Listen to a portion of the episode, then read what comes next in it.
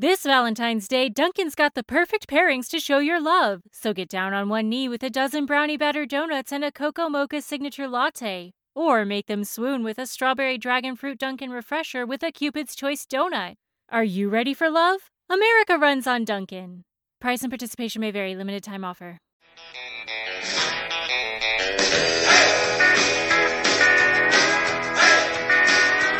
She's got a tan line neck and a steady right hand. Day and night.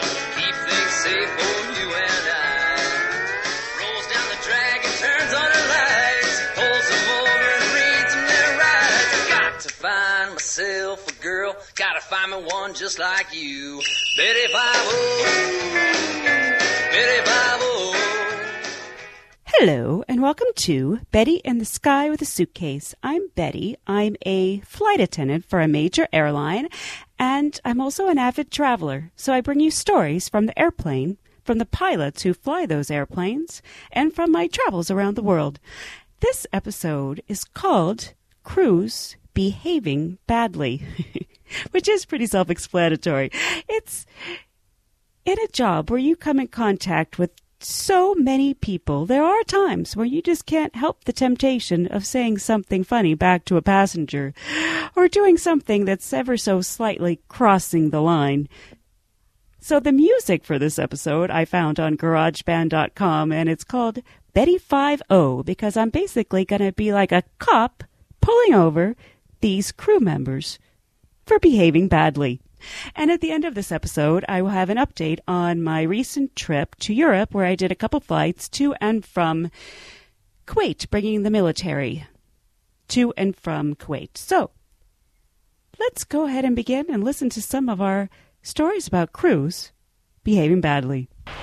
Okay, I have a, a male friend. He is really, really funny and has a dry sense of humor.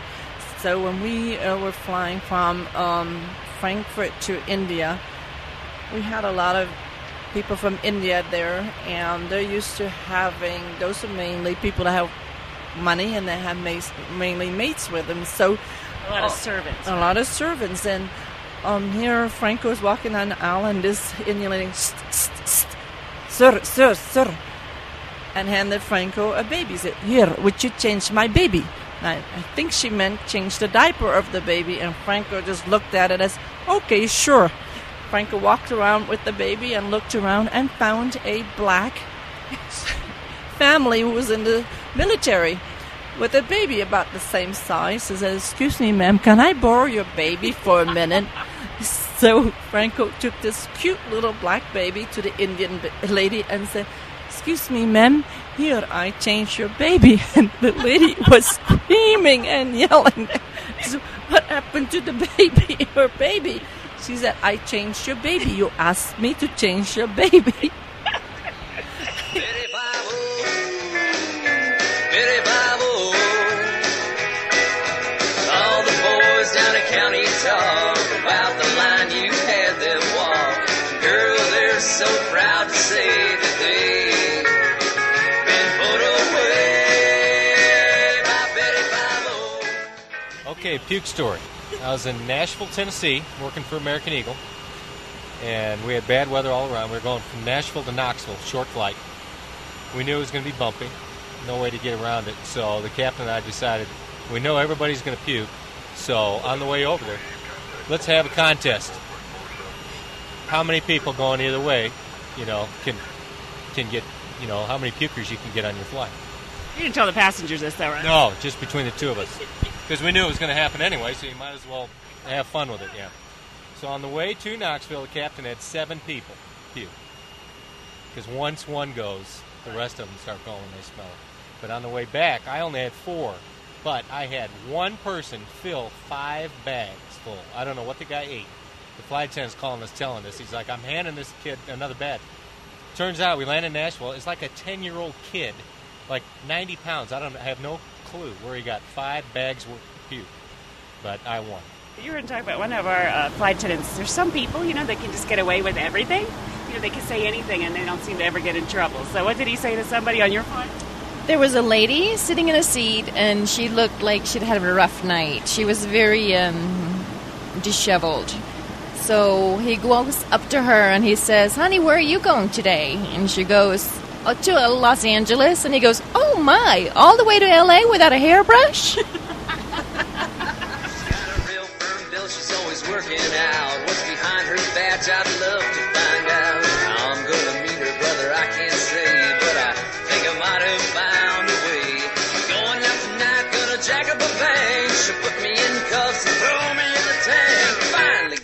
To to to meet her for myself.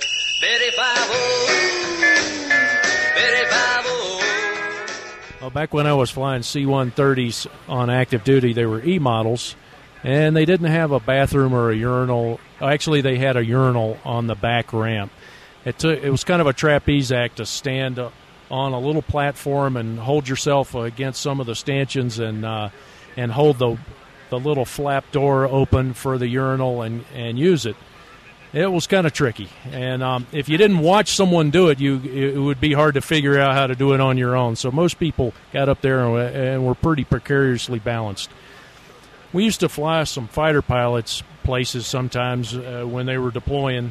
The ones who were unfortunate enough to not get to take one of the fighters to the location, they went with the maintenance troops and the spare parts on our C-130s, and they invariably came up and made fun of our airplane on the flight deck. Well, they shouldn't have done that. Our loadmaster's on headset. He's in the back of the airplane, and we just wait for the world's greatest fighter pilot to go back and take a leak.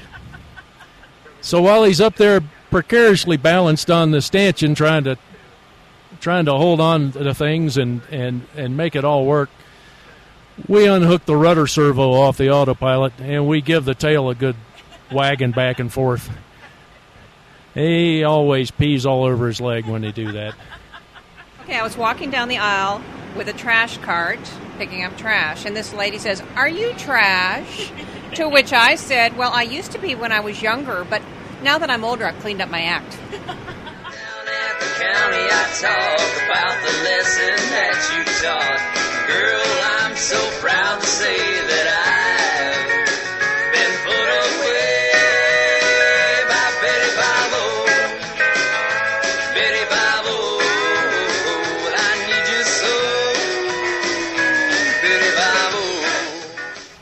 over in Honolulu on his trip. Every every Monday he'd go in on the same trip, and the hotel would always put the flight crews in the exact same rooms. So that he went in on one Monday and checked into the uh, hotel in Honolulu, and his TV didn't work. It was real scratchy and snowy, and he couldn't see. So when he checked out, he wrote up a maintenance thing, said the TV in my room doesn't work very good. Next Monday, he went back and he got the same room. TV was still really bad, couldn't really see the picture, so when he left, he filled out another maintenance uh, request and said, TV in my room doesn't work. Right. Well, the third Monday he came back, got the same room again, turned the TV on, it didn't work. He's probably a little tired of this by this point. So he took the TV, he threw it out of the high story window, You threw it out the window? threw it out the window, and then when he left the next day, he filled out a maintenance form and said, There's no TV in my room. Well, that was probably more effective. Problem solved, you know?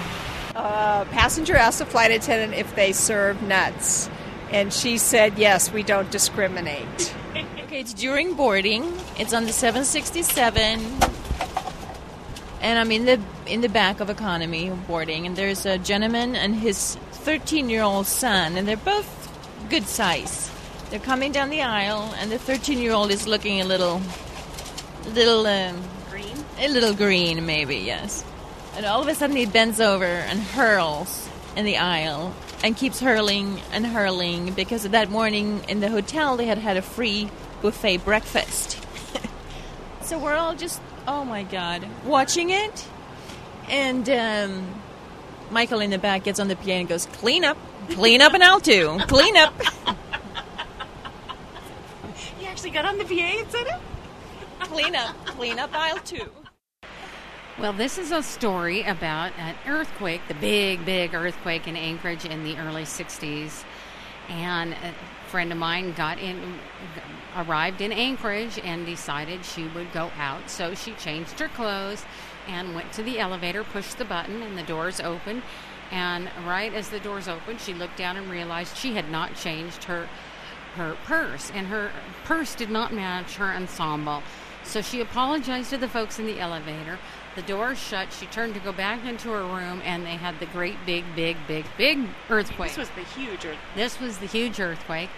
And she said it was the best thing that ever happened because her purse did not match her ensemble. She was spared 12 hours in a locked elevator with all these people. She said several of who were probably obnoxious people on her flight.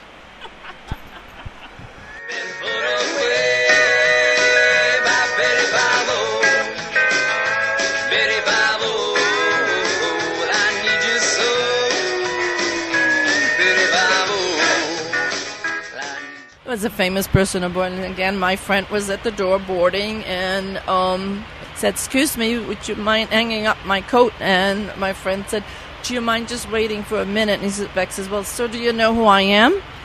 my friend looked at him and said, "Just a minute." Picked up the P- the PA and says, "Ladies and gentlemen, does anybody know who this man is? He seems to have forgotten his name." and the back was very upset, turned around and went back to his seat and didn't say a word for the rest of the flight. All right, L ten eleven on the way to from Dallas to uh, Honolulu, and uh, somewhere before they started descending into Honolulu, the uh, one of the flight attendants came up with a camcorder and said, "You know, I, I know you guys aren't supposed to do this, but can you get some pictures of the island for us on your way in?"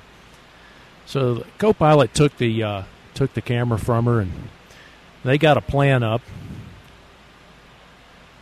And uh, on the way in, he starts taking pictures out the window of the different islands and naming them. And then as he pans across, the captain is up in the seat with his pants down around his ankles, full moon.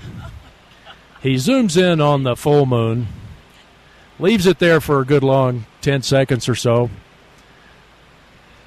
And when they land and taxi back in, he they give the camera back to the flight attendant. That night over beers, they had a lot of laughs. And were thinking of some more things they could do with their camera. So the next the next day, they were getting ready to push back on their way back to Dallas.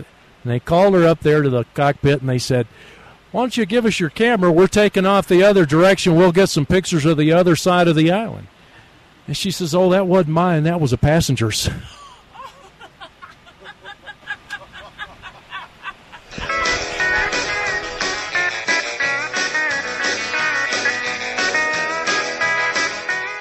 And now for that update on my trip uh, to and from Kuwait. I only ended up doing uh, one turn in and out of Kuwait. Uh, when I've done them before, sometimes they've turned into like nine days and you're going back and forth and back and forth. But this time it was only one. And I learned some lessons on this trip. I learned that you probably shouldn't promote anything until you actually have the product because when I did this before, the military personnel would be quiet and reserved, uh, sometimes tired on the way in, considering they're going to be in, you know, Iraq for a year. And then coming home, they'd be very uh, excited and rowdy and want to chat, and you can get all these stories. And that's what I was hoping for. And this time, well, it was different. Uh, it could be. It's different for a lot of reasons. It could be because it was midnight when we picked them up in Kuwait. They'd been up all day. They basically had dinner and went to sleep. And it's not like I could exactly say, um, excuse me, could you wake up and tell me some great stories in this little microphone and recorder I have? Um, could have to do with, you know, the changing attitudes towards the war or that we don't know what, when it's going to end. But anyway, they were kind of quiet and tired, and I was a little disappointed. And, uh, you know, it's certainly not their job to entertain me. So um, I learned a lesson You know, I shouldn't probably promote anything until you actually have it. And it's also like travel advice. I give a lot of travel advice, and I could tell you about some fantastic trip that I had, and I could tell you where to stay and where to eat and what to do.